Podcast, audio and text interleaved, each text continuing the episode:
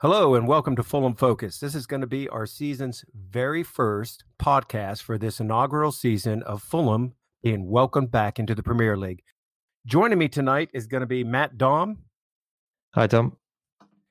And our special guest is going to be Danny Boy. Oh, yeah. All right, guys. So let's just jump right into the transfers. Let's talk about our very first and only transfer, really, since our last podcast. And that's going to be Alfie uh, Mawson I'm not too thrilled about this. I can't say it's any different than really Ream. Um, I was really hoping for something completely different. What do you guys think? Yeah, um, I mean, I think it was unlikely for Slav to go for a, a, a big lump of a centre back. You know, that's just not his style. Mawson really fits with the way we like to play. Uh, he's he's in the mould of a Slavisa centre back, which is you know good vision, great passing range, he, he's he's he's quite strong as well. Um, but he he's used to the league already, and um, I think he was by far the pick of the relegated teams. You know, I, I don't think you necessarily need big man, small man, centre back partnership to to do the job. If he's if a player's tall and can can play football, then that's one thing. But uh, the way we like to play with that, you know, high risk, high reward kind of playing out from the back style, uh, I think Mawson will fit right in. Well, Danny, I haven't really seen this player. Uh, have, I don't know if you've seen him at all. Has he got anything different to offer other than what Ream has been offering us? Has he got better speed? Has he got better, uh, you know, aerial headers? Do you know anything about him? Gotta be honest. I mean, I was drafted into this podcast at like an emergency last minute thing. Since we was in the championship, I've not studied the Premier League at all. So I didn't even know who he was. So that's a good start to the podcast, isn't it? I, I didn't even have a clue who he was when we were. I didn't either. I've uh, got to be honest. Uh, what I will say is the way we play, we're, we're obviously not going to change our style. And I think it's very limited in terms of who we can bring in to suit our style that he's going to want to come to us in the Premier League. You know, if you look at championship defenders that fitted the way we played, there wasn't many others other than Ream. We were very lucky to have Ream in the end, the, the way he grew into the style. I don't think there was another defender in the division that could have done what he did. Uh, so you you now looking. Don't matter how much money you throw at it. Realistically, the players that can play the way we play, that are at the top end of their game, aren't going to want to come to a newly promoted team. So you are looking at the best of the rest. And this Mawson has got a reputation. You know, I've, I've seen a few things on Twitter, videos of, of the the long balls he can do, which I think I think could suit us in the end because we're not going to you know, I don't think we're going to be able to draw teams onto us the way we did in the championship. I think we're going to have to change it slightly. I don't think we're going to have as much of the ball as what we did in the championship because teams are obviously better. They're better at pressing us. So I think we're going to have to be quicker in possession. And what he does have in his locker is he has them 50 yard passes to switch the play out to the wings. And we've obviously got pace on the wings with the likes of Kamara, Schürrle, and uh, um, Sessegnon. So I think I think it, it could be a shrewd little bit of business. I'm I'm pleased it was 15 million and not the initial 25. Uh, but bit disappointing that he's he's injured for the start of the season. Uh, that, I think that's, that's a big thing. I think that's a big thing. Is sadly, you know, Fulham has done this again. We've we've done this in the past. We brought another player in, four year deal, 15 million, and he's injured, and that leads us to the next rumor uh, from Arsenal it looks like, and this is kind of a surprise, that we could be in for Callum Chambers. Matt, have you seen this guy play? Any thoughts on him? Yeah, uh, I've got uh, one of my best mates is an Arsenal fan, and um, he's quite disappointed that they're going to let him go, uh, even though it is only a season loan. Um, but he thinks of the centre back options they've got, um, he'd like to see him start um, because there's something about him, and I, I'm, I'm pretty happy with that. Uh, you look at uh, sort of Arsenal fans on on Twitter and blogs and things, and it, it's a bit mixed. Some seem to, you know, be questioning why would you let this 23 year old uh, centre back who can play football, has got good vision, you know, needs a run of games. Why would you let him go when your your other option is Shkodran Mustafi? Um, and if you've got others who uh, who don't rate him at all, so it is interesting. Um, I'm I'm pretty pleased if we bring him in for, for if for no other reason, then it might mean we don't see Denis Odoi start. Um, you know, I, I love the bloke. He's he seems like a lovely fella, but I don't think he's good enough in the championship, and he's certainly not going to be good enough in the Premier League. I, I think a lot of people would agree with you there. And so my thing is this: I agree. It is completely weird if you read everything online about what the fans are saying that this is really strange that we're actually maybe going to get this. And that being Monday, this deal could be done tomorrow. So don't be surprised, guys, if you wake up and they're announcing that Chambers has come in. But again, it's a little weird for me, especially since what I was reading, the management at Arsenal they thought this guy was going to be, or they were saying that he was going to be a key to their success for this upcoming season. So strange that they would let him be. As far as any other rumors out there, I really wish we had some strong rumors for a striker to come in, a, a, a completely different plan B to uh, Mitrovic. I know that Matt would love to have a like for like come in if we were to bring in another striker. We still haven't really dealt with the left back or right back is there anybody else out there that you guys have heard of maybe coming in as a position? Matt, wasn't there somebody uh, for the midfield? I think. Uh, yeah, well, there's um, Joshua Guilavogui. I think. Oh, don't even try the name. You know, I'm the worst with names. I'm the worst with names, so just leave it be. Guilavogui. Well, you, you I was a bit upset then. I was a bit upset then that they uh, skipped me out, but I'm glad he did to pronounce that one. He's um, it's an interesting one because it, it's sort of it's popped up a few times in July. Um, plays for Wolfsburg, I think. Uh, it's sort of quite a big defensive midfielder, and it's a position where we I think we need some cover. I don't know a lot about him other than I think he he got a bad injury uh, a couple of years ago and didn't come back for over a year. But uh, to be honest, in the, in the incoming front, that's that's the only one I've really uh, paid much attention to recently. I could be wrong, but uh, so what you're saying is cover for like K Mac. Yeah, I think that's one of the weak weak spots. I guess Johansen isn't really going to be the cover for that. You're thinking? Uh... No, no, he's he's much more of a uh, sort of box to box player. We need someone who can break up the attack. Uh, yeah. And, you know, and I think that's going to be a key. We're going to come back to that when it comes to the Palace uh, preview. I think what you're getting ready to talk about is going to be a key thing that I really want to uh, touch on. So, real quick, Danny, any other rumors you might know about?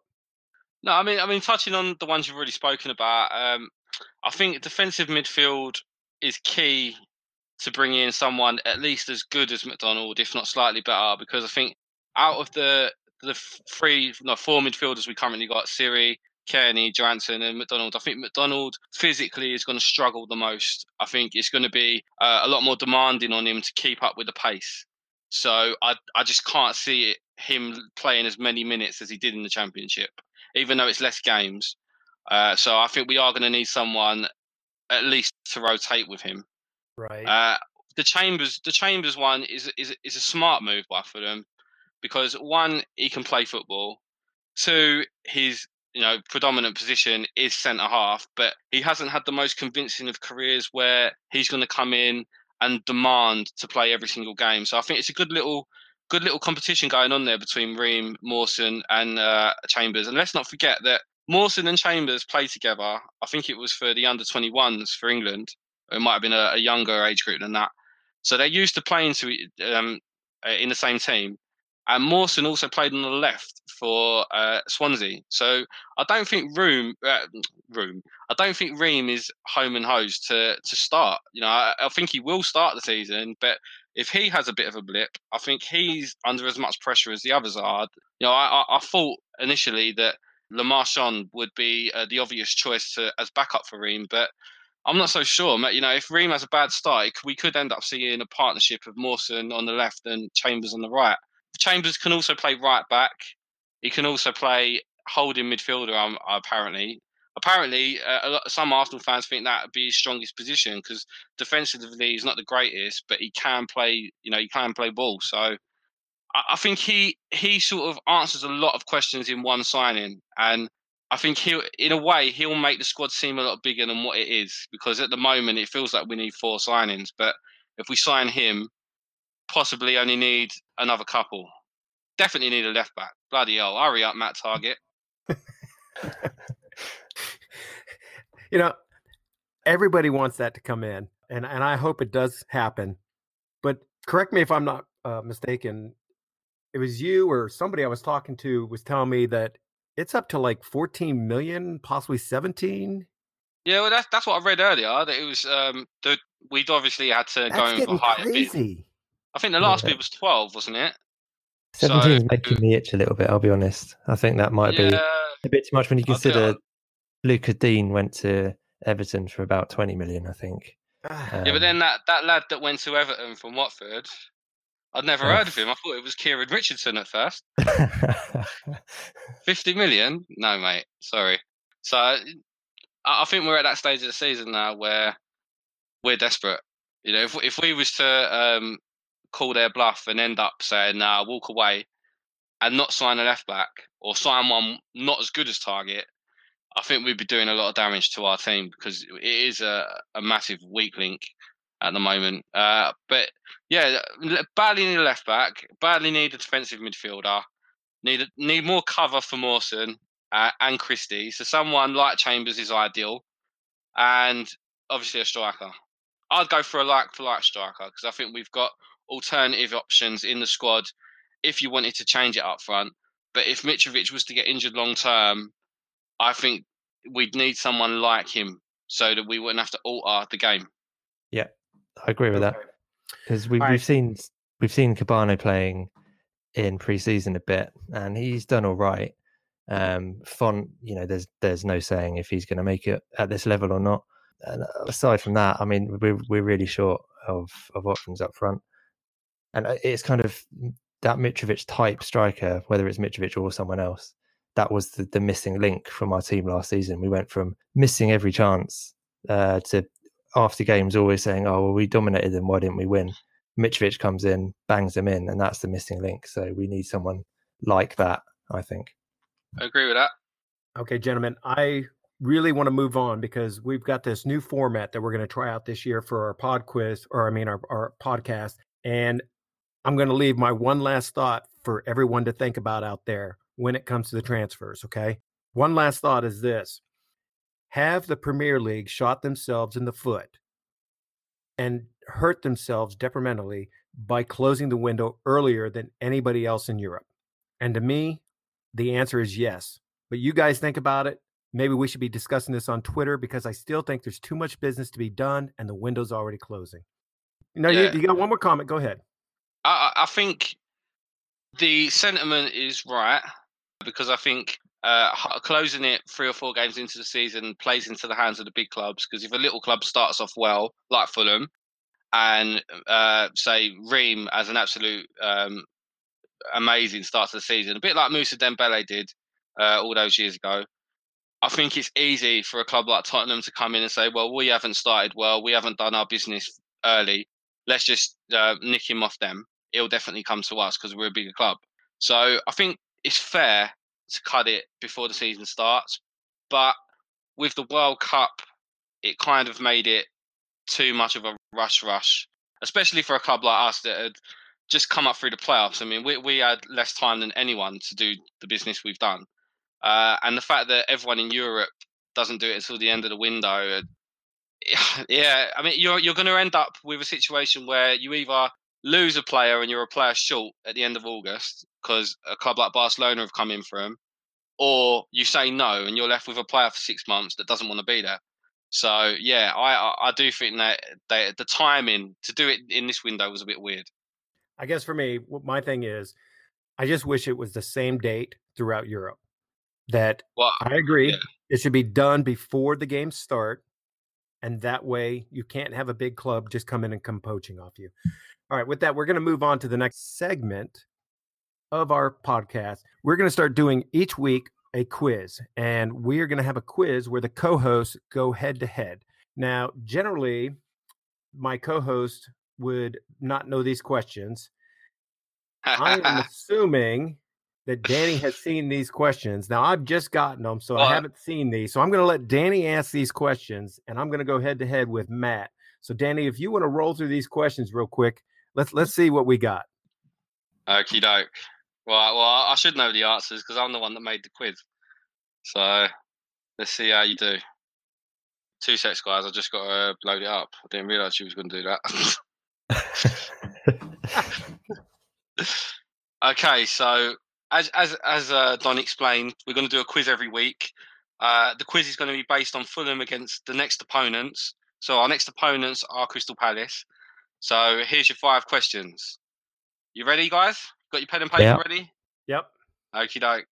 Question one. Who provided the assist for Kasami's wonder goal at Selhurst Park? Who provided the assist for Kasami's wonder goal at Selhurst Park? Question two. Right. Find the odd one out. These four all play for both clubs. Three of them also scored for both. One of them didn't. Chris Coleman, Brede Hangeland, Kit Symons, Wayne Routledge. So find the odd one out. These four all played for both clubs. Three of them also scored for both. Which one didn't? Chris Coleman, Brede Hangeland, Kit Symons, or Wayne Routledge? Question three. True or false? Crystal Palace have spent more years in the top flight than Fulham post Second World War. Crystal Palace have spent more years in the top flight than Fulham post Second World War. True or false? Question four. Name the season. In our first meeting at the cottage with Crystal Palace in the Premier League, Fulham came out victorious with a 3 1 win. Andy Cole bagged a brace, with Radzinski scoring the third. Andy Johnson was also on the score sheet that day with the Eagles' consolation goal from the penalty spot. What was that season? Do you need me to repeat that one? No, I think we're good. Go ahead. Okay, question five. Our last Premier League fixture, fixture was against Palace at the Cottage. What was the score? Our last Premier League fixture was against Palace at the Cottage. What was the score? Okay, back to you, Don, because we'll Yeah, reveal yeah. We'll reveal the answers later in the show. This, this is Yeah. like taking me back to the Mother Focus quiz. It's like a little reunion. and then if you recall, I didn't do so well then. Okay, so as Danny said, we're gonna uh, respond to those answers here later in the quiz. Hopefully, you guys uh, will be able to cheat a little bit and Google it, and you'll be able to know ahead of time. We will be doing that segment every part of our podcast or every show of our podcast. So hopefully, you will have better knowledge of who we are playing the next week. All right, next I want to move on, guys, to the most important part of our show, and that's going to be previewing the upcoming match against Palace.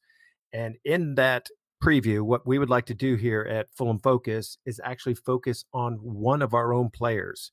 And that player is going to be somebody who we think tactically uh, or is going to be key to Fulham doing well and getting the result that we need to be getting in that game, whether it be, you know, a win or we're just going for the draw. Hopefully, we're never going for the draw. So, gentlemen, coming up against Palace, we're still playing a 4-3-3. At least that's what he uh, Slav has been consistently playing. If we're going to continue to play the 4-3-3, Danny, what is your key player or your key position that you think tactically we need to focus on for the Palace game?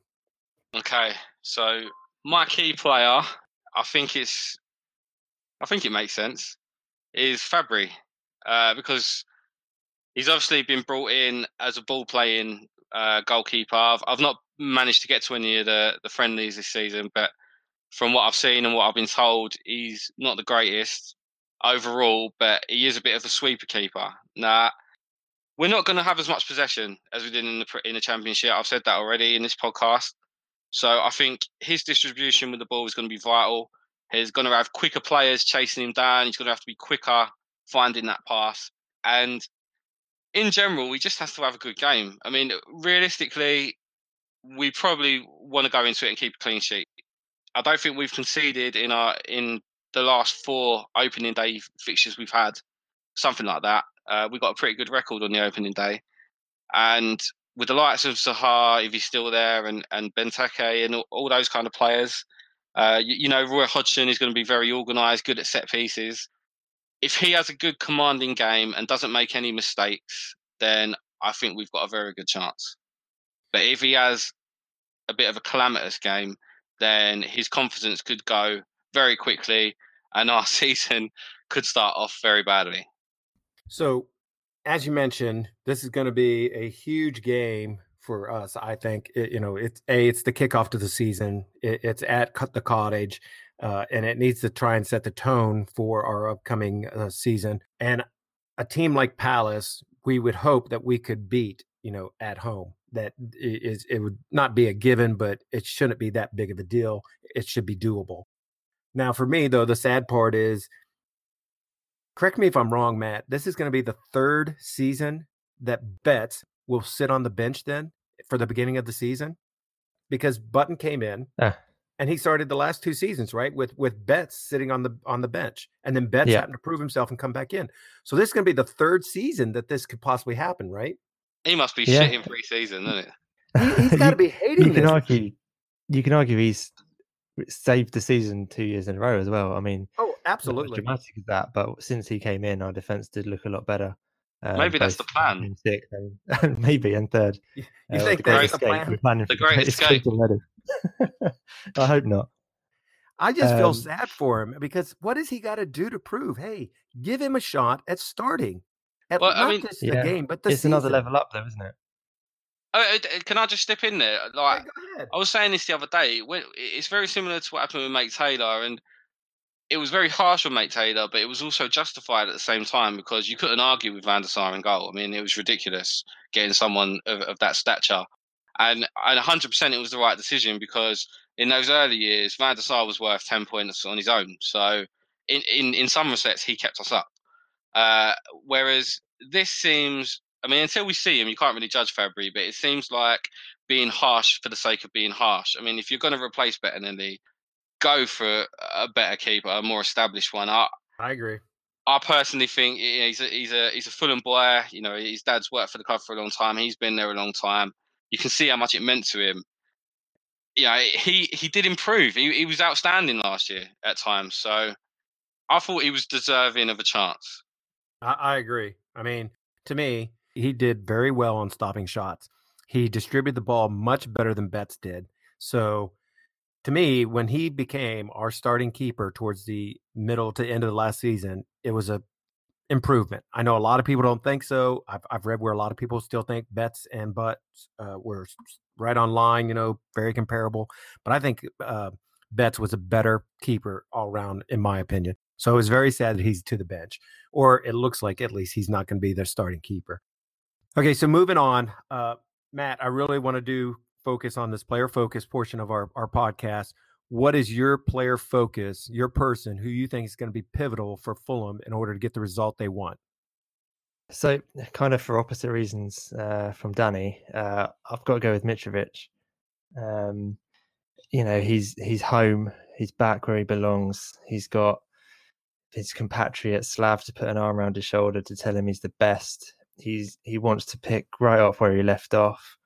He he's got a point to prove both to the Newcastle fans and Rafa Benitez who didn't believe in him. All the people who think his uh, his discipline's not right, all the people who think he's not good enough to make it at this level. Um, yeah, and he's so important to the way we play. As I mentioned earlier, you know, he as soon as he came in last season, it, it transformed us into not quite good enough to the best team in the league. And the way the way Palace play, they've as Danny mentioned, they've got some some great players going forward and some big strong players. And if they do keep hold of Zaha, I really I can't see us keeping a clean sheet. Uh, so I think we're going to need to score two to win. And to score two to win, Mitrovic is probably going to have to get at least one of them. So he, he's he's going to be massive for me. And they've they've got quite a lot of big, strong players, and I think Sakho starts for them. They're well organised. It's going to be an interesting thing to see how he does against um, the step up in defence.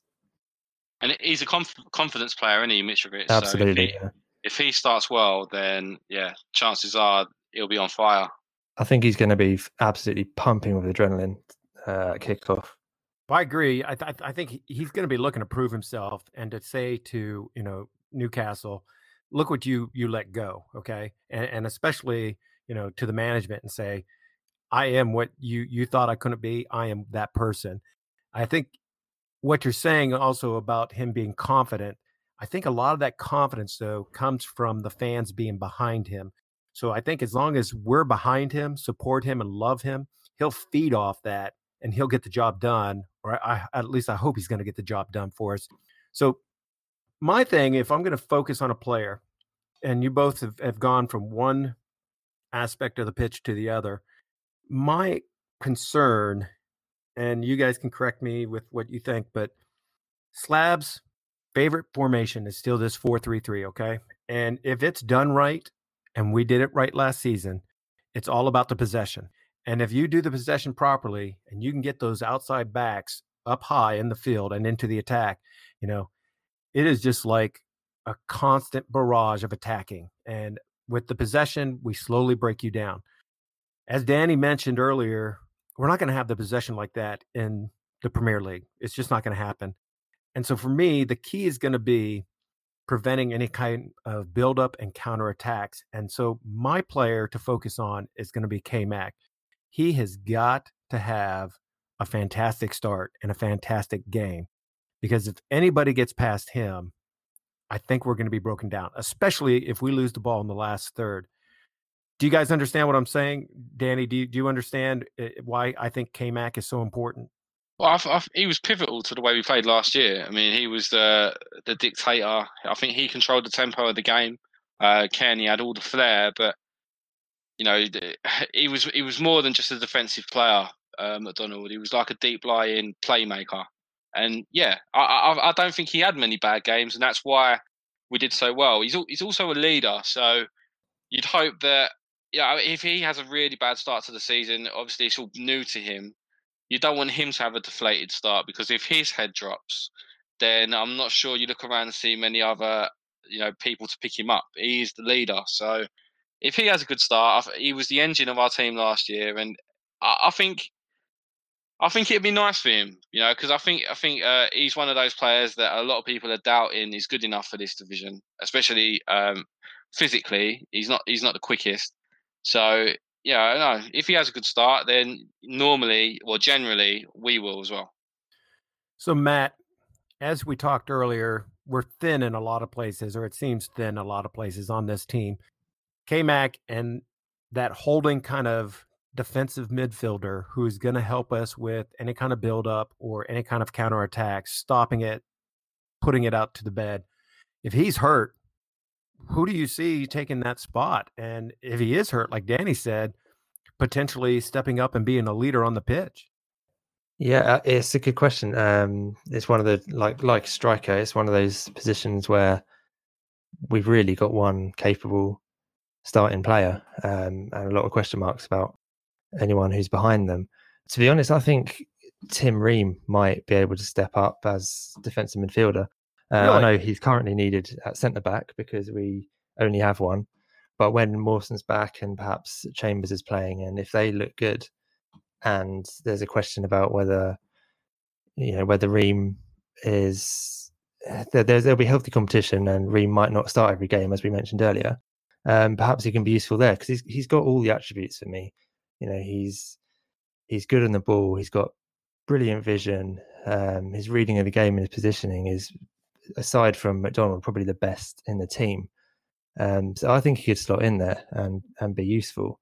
Um, that's that's an interesting. I like I like that actually. I've never never thought of it from that angle before, but thinking about Ream's uh, biggest strength, I think it was when he was running back towards his own goal under pressure and with a drop of the shoulder, you'd think he was going back to the keeper or kicking out of play. He could turn a player very quickly. Yeah. yeah.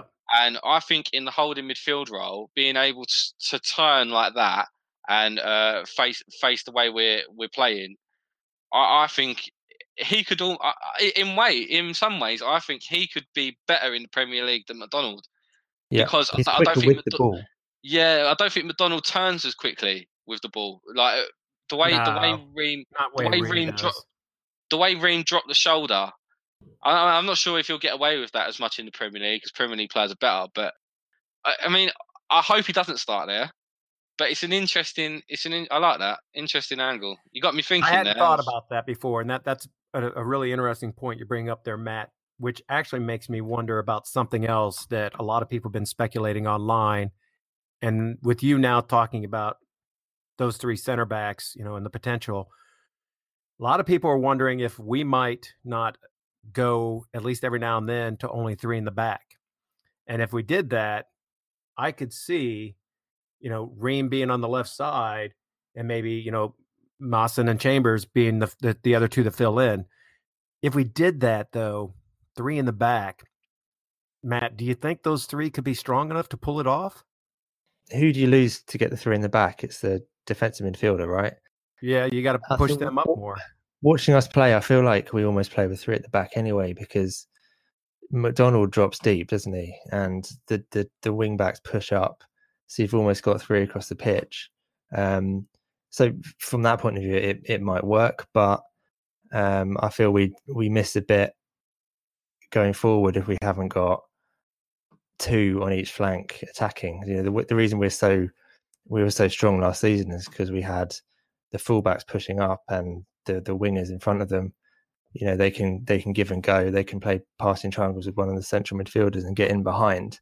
And I, I feel like we we might lose a bit of uh, the attacking threat if we play like that. It's it's a unusual system to introduce the week you start the season. I think we would have been playing that all pre-season if that was the case. Uh, have, have, have any of those players ever played that system before? I three at the back. So I don't think yeah, so. Yeah, I, I, think it would be a weird thing to introduce now. Uh, I think we're we're probably and, and as Matt said, uh, we wouldn't get away with the possession game because you would lose the McDonald. And I think without the McDonald, you don't dictate the midfield. You need that extra body in there to to um, have quick turnover of possession when you lose it. Uh, I think we'd be outnumbered because how many teams play with two in the middle now? There's not many. So you, you don't find many teams that play two strikers. So you always end up with one that drops off and becomes like a third player in the middle. So I think we would be very outnumbered if we went three four three in the middle okay. of the park. I, I understand what you're saying. I just if you bring up those three players, you wonder if in certain games he maybe would do more like a three-five-two or something, and we would pack the midfield and really just attack, attack, attack, and, and push. So, like I said, I want to go real quick back to Roy.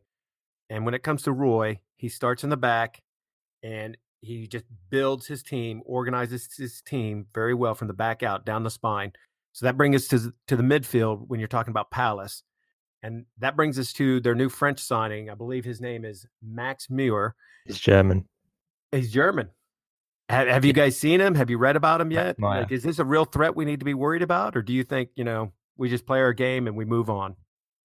Uh, he's he's a very good player. Um, if I'm not mistaken, I think he he was a kind of winger attacking number 10 type player, but in the last season he's been played more uh, essentially, you know, in a kind of Moussa Dembele the first kind of way. So it'll be interesting to see where where Roy puts him. Roy obviously he has a, a very um, rigid, organized system, but he does allow for creative players, and that looks to be Zaha at the moment if he goes, maybe maybe the idea is for Meyer to to fill in there. But um, you say if he goes, the rumor is that Chelsea are hunting for him real hard right now. Yeah, and if Chelsea come knocking for him, then he's going to go, isn't he?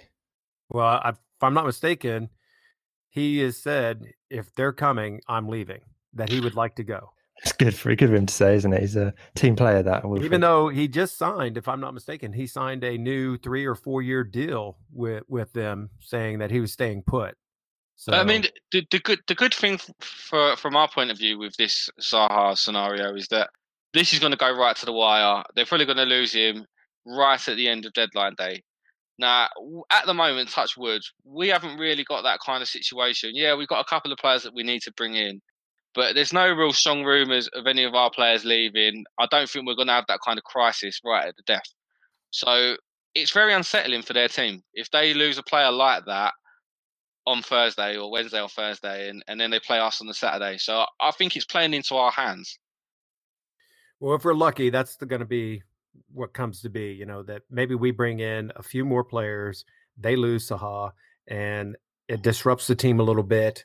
Uh, it puts a little kink in Roy's plans, and we're able to pull off a nice little uh, opening win. I want to move on, guys. Uh, go ahead, Danny. You got one last thing you want no, to say? No, no, no. Just to say, nice to have, uh, nice touch to have uh, Roy coming back for our first game. Oh, it's huge, isn't it? Yeah, no, it's nice. Always nice to see him come back. I hope he does well, except for when he plays us. And if I'm not mistaken, Matt, you said uh, he was at the Wolves game, wasn't he? Uh, he, he was at the Derby game. He was at the Derby game. Yeah, the playoff game. Yeah, I saw him up in the crowd. Um, Yeah, I- he's got to have a soft invited spot him on the for pitch, us. but he didn't. He didn't want to come on. Oh, uh, yeah, you know he's got a soft spot for He's it. He's got to have a soft spot for us. Yeah. Yeah. Um, the rumor was he was scouting uh, Fredericks. But, um, yeah. yeah. Which he was just okay, I, I do want to go back to that real quick. Okay, the one other thing that bothers me versus last year to this year. Okay, uh, and then especially from us going up from the championship to the Premier League, and that was in the four-three-three situation. You've got to have that one key player, and right now it's going to be K Mac that breaks up any kind of counterattack or you know uh, a fast build up. Last year we relied on Ryan and you know his speed. Actually, we relied on both Ryans a lot uh, to do this, but Fredericks was a key opponent uh, component about that. With his speed, he was able to come back and he was able to break things up consistently. We don't have that now, and to me, that's just one more reason why K-Mac has really got to be field aware and know where he is, what's going on at all times. Did, did you understand what I'm talking about, Danny? I think it's a huge loss, but I'm not sure you can expose the weakness of most teams' slow players in the Premier League the way you could in the Championship because you know most fullbacks in the in the Championship weren't as fast as Fredericks. A lot of them in the Premier League will be. So I'm not sure. I don't think Fredericks overall was a better player than Christie is. Uh, I think he he's, he had the edge because he had that pace, and you had to play him because he was so much faster than the oppositions. But in the Premier League, I don't think he will be. Uh, I don't think he'll have the intelligence to make the runs to make his pace uh, as as effective as it was in the Championship. So I'm not sure it's it's as big a loss as it could have been. If it, if we were still in the Championship, I think it would have been a massive loss. But I actually think Christie will get more assists this season than Fredericks will. Christie's the better player and he's got the better final ball into the box. All right. All right, gentlemen. So I want to move on at this point. We're going to go into the next new segment of our podcast, and that's called the prediction game. This is an in house game that we have started with our team. We've split the Fulham Focus team into three different parts one being management, that management being Danny, and our webmaster, Robin. The next is going to be our host, that would consist of me and Morgan. And the last will consist of our current co host. Now, with Matt being our only co host today, I'm going to reach out to J Mac, who is supposed to join us, and I'll get him to predict offline what he thinks the next three fixtures that we pick are going to be. So, gentlemen, the three fixtures for this week are going to be Fulham versus Palace, Wolves versus Everton, Arsenal versus Man City. Okay. And I'm going to give, or actually, Matt, why don't you do go first? Tell me what you think your predictions are going to be for each one.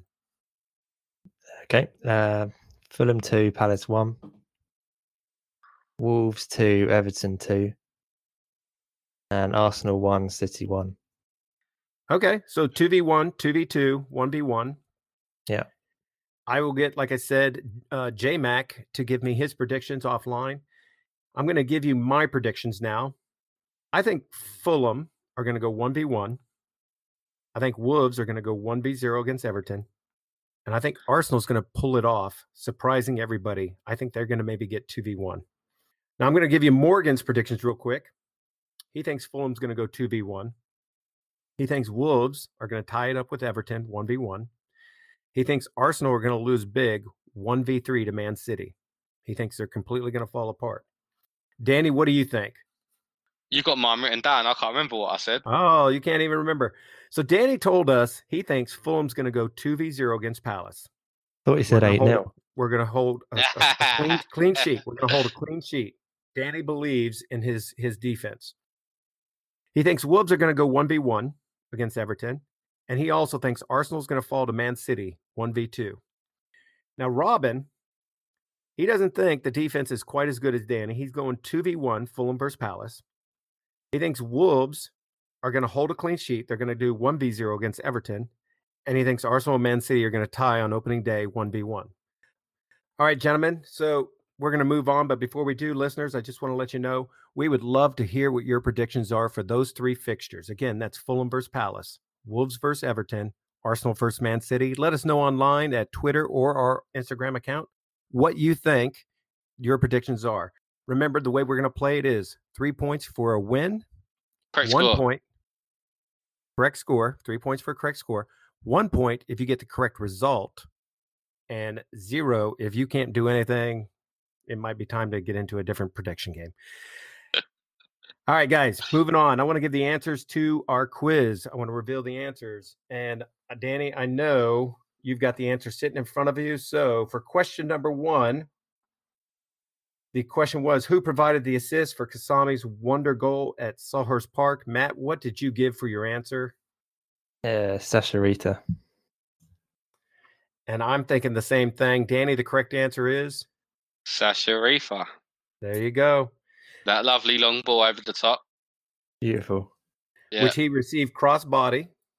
It was actually a really good pass. No one talks about the pass. It was perfect. But yeah, Was it a bit aimless, wasn't it? a little bit. Just It, got looked lucky. it, look, it looks good now. if you guys recall, the second question was the odd man out.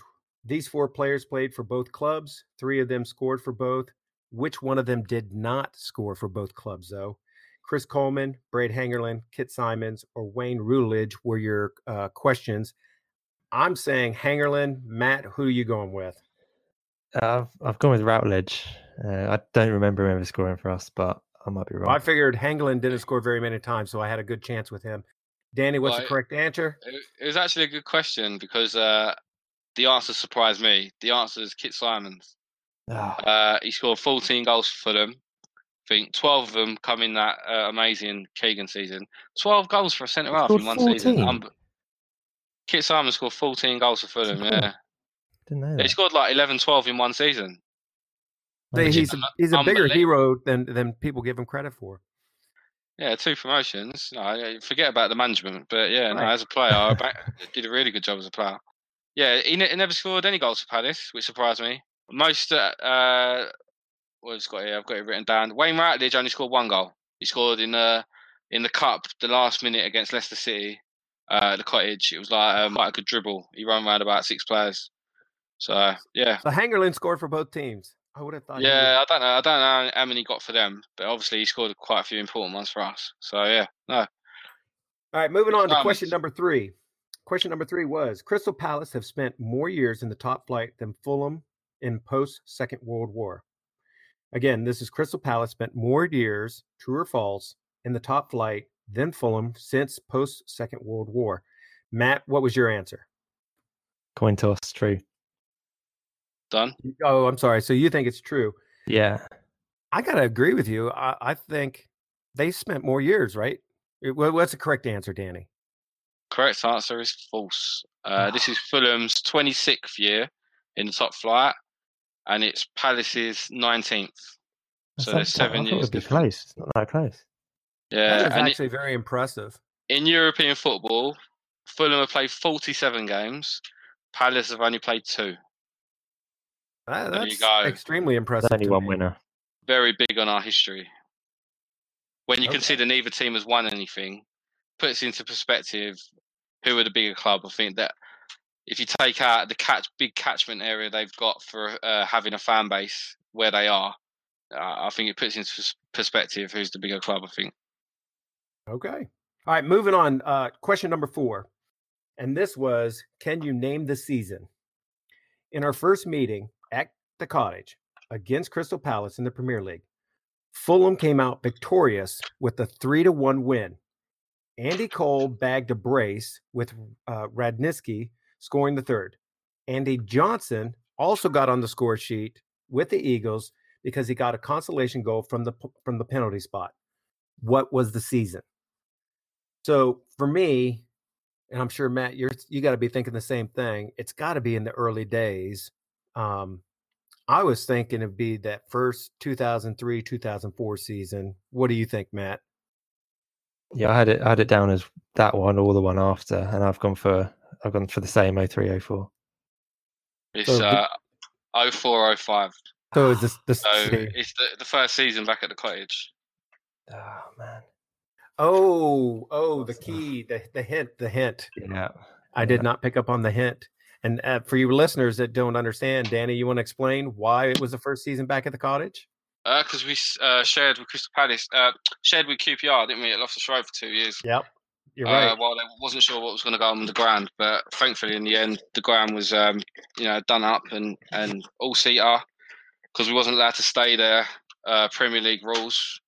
We had to, well, not Premier League rules, Football League rules. We had three seasons to uh, go from all standing to all seater. So yeah, that was our after the first year in the Premier League. We had to to get it sorted, so we ended up having no choice but to go to QPR for two years. You and I should have picked up on that, Matt. Definitely. All right, gentlemen. So let's move on to the fifth question of our quiz. And the last question was Our last Premier League fixture was against Palace at the cottage. What was the score? I say we won 1v0. Matt, what do you think the score was? It, it was 2 0. Yeah, it was 2 It was 2v2. Chris Davids got an absolute belter. That was it. Brilliant goal. Okay. And Cauley okay. Woodrow, wasn't it? The other one, weirdly. Yeah, Woodrow got the first one. Yeah. So um, Woodrow is the only player in our team, and he that scored in the Premier League for them. Yeah, you're right. Actually. He's the only player in our team that's played in the Premier League for them. Until Saturday when Mitro will join him. Yeah. All right, gentlemen, we're going to move on to the next segment of this uh, podcast. And again, we want to start with the lineup for the next match. So, Matt, not to put you on the spot, but what do you think the starting lineup might be against Palace? Remember, this lineup can include anybody you think might be coming in after the windows close or during this last few days of the window closing or any new signings. What do you think your lineup's going to be? Yeah, okay. Um, seeing as we desperately need signings in defence, I think we're going to get two more. So I'm going to go with Fabri in goal. Uh, hope for Targett to come back. Uh, Ream, uh, Chambers to come in. Cyrus Christie on the right. And we're going McDonald, Cairney, Seri, Sessegnon, Schürrle, Mitrovic. Okay. Danny, what are your uh, thoughts? Schürrle and you think yeah, Schürrle will be in the middle or off to the side? I think uh, I think it'll switch. Switch with Cess. Oh, okay. I That's think it'll be the same team. To be fair, um, really? Yeah, I think we'll sign. So Chambers looks like he's nailed on. It's obvious that if he comes in, he, he's bound to go uh, next to Ream since Mawson's injured. All the rest of the team picks itself. I think um, Targett will come in. I hope. I'm assuming. Uh, and then yeah, it's just a matter of Schürrle and Sessegnon who plays on which wing, but I think they will be the two starters. Mitrovic up front. The the only position I would question is McDonald. I don't think has played that much in pre-season, so I wonder whether Johansen will play instead of him. Um, we'll just make it work. But yeah, that would that would be the only one I would, I would question. I think the rest of the team picks itself. Okay, I'm going to give my prediction, and I'm not as optimistic as you gentlemen are. I think Southampton are going to be dinks and they're going to keep a hold of Targett and they're not going to let him go. Um, I wish that would happen, but I just I don't know. I don't see it happening. I really think they're going to be dinks. So my lineup is going to be this. And while I'd like Betts to be starting, I think uh, Slav will go with Fab. It'll be Christie. It is going to be Chamberlain. Uh, it'll be uh, Ream and I think it's going to be Cess who's going to have to play in that uh, back role. I know, but I think that's what's going to happen. My midfield is going to be Seri, McDonald, and Cairney. McDonald is really going to have to sit a little bit deeper and really play that holding defensive midfielder well. I think Seri and Cairney will be tucked in more, and he'll be expecting Slav will be expecting Christie and Sessegnon to be moving up and getting into the attack and helping us to hold possession as we play. I think up top, it'll be just like we we started in the last little fixture friendly, I actually think we're still going to go with Kamara, Mitrovic, and Schürrle. I think Schürrle is going to be important, providing crosses into the box for us on the outside. I also think that it's going to be important that we have a lot of overlapping runs from both our outside backs and from Cairney and Seri taking over for for the top corners. This is something I think we were lacking last season. We did not go to the corners as much. We did not put in as many crosses until our final game, and I want to see more of that. So that's the game plan I'm hoping for. Am I anything yeah, different yeah. than what I said? No, I mean I've gotta be honest, Don. I found it hard to concentrate when you were talking because you're so you're so fascinating at uh, your pronunciation of the names that all I could think of is I really hope they sign that defensive midfielder. So you have to say his name on every show next year. So and I really hope Floyd comes off the bench. Uh, Floyd Ayité. and uh, I hope they sign like a Russian player with like a, a name with every letter in the alphabet. So yeah, no, I mean, good choice, good team. Okay. All right. As you guys know, I am very bad at pronouncing names. No, you're not. Uh, you're not bad. You're just you're you're funny. No, I'm awful, and and I admit it. That is my my one one of my true weaknesses. All right, gentlemen. I hope you guys had a laugh listening to me on the show. I know uh, I am not the best at pronouncing names. Hopefully, you did enjoy the podcast, though. I want to thank Danny for jumping in uh, at the last minute and uh, rescuing me from uh, uh, or rescue all of you from hearing just my boring voice and listening to Matt, who is obviously is uh, concrete in his wisdom when it comes to footballing knowledge. But the last thing I do want to talk about is our Fulham did Matt, focus. Did Matt write that? Matt did not write that. I truly believe it again, Don. I truly believe that. So uh, again, uh, last thing I want to talk about is going to be our fantasy premier league that Fulham Focus have set up for everyone. Okay. And everybody is welcome to join. We really want to push this and get as many participants as possible. So, on this, if you go to the website, correct me if I'm wrong, Danny, they can find the information. Yeah, yeah. You got you got the uh, information in front of you. Yeah, yeah. Sorry. But I'm going to list it for you. I just want you guys to know it is on the website. I'm going to give you, if you go to fantasy.premierleague.com, okay, fantasy.premierleague.com, I'm going to give you the numbers that you will put in to be able to join our league. Okay. And I'm going to read them slowly seven, nine, two, nine, six, eight, dash, one, seven, six, six, nine, four. Real quick, if you missed that, it's 792 968 dash 176694 and that's at fantasy.premierleague.com. Please join us. We know you'll have fun this year. Every week or every fortnight, we're going to have our own Lucas writing about this uh, fantasy Premier League. Okay. He's going to do a focus article on it and he's going to give you tips on who to get into your teams and how to make your team better. As of tonight, though, let me ask you, Matt, do you have any tips that you would give our, our listeners? Uh, yeah, um, I'd stick Diogo Jota in uh, of Wolves. Uh, they've got. I'm I'm not as convinced as some people that Wolves are going to have a brilliant season, um, but I think they're going to come out quite quickly because they they've kept most of their team together and they've made some some good extra additions. Everton haven't really made that many signings, um, and they were a bit suspect at the back last season. Uh, defense are, are a bit slow. So I think uh, Diogo Jota is going to um, have a field day against them. Uh, 6.5 million, and he also counts as a midfield player. So I think, if I'm right, uh, you get extra points uh, for midfielders scoring goals. Uh, he got 17 last year. I think he's he'd probably be good for 10 or so this season, and he, he weighs in with assists as well because he always gets fouled in the box. So I think he might uh, he might grab a goal against Everton always gets fouled in the box. That's something to count on. All right, Danny, do you have a tip of the week by chance? I know I'm throwing you under the bus here last minute and all. Yeah, I mean, I wasn't, I, I hadn't prepared one, but off the top of my head, I, I, you got to have a Fulham player in there. No, I don't, don't care about winning it. You got, you just, it's a rule. You got to have a Fulham player in your fantasy football team. So I'd go Cyrus Christie. Uh, I don't know how much he costs. He's in my team. I think, I think he was about four million. He's quite cheap compared to to most uh, of the you know the the the obvious choice at fullback. So I think he's going to have a good season, surprise a few people, and he is more capable of of crossing from deeper than Fredericks was. Fredericks had to be on the byline in order to cut it back. I think Christie can mix it up a bit, and I think he will get a lot of assists this season.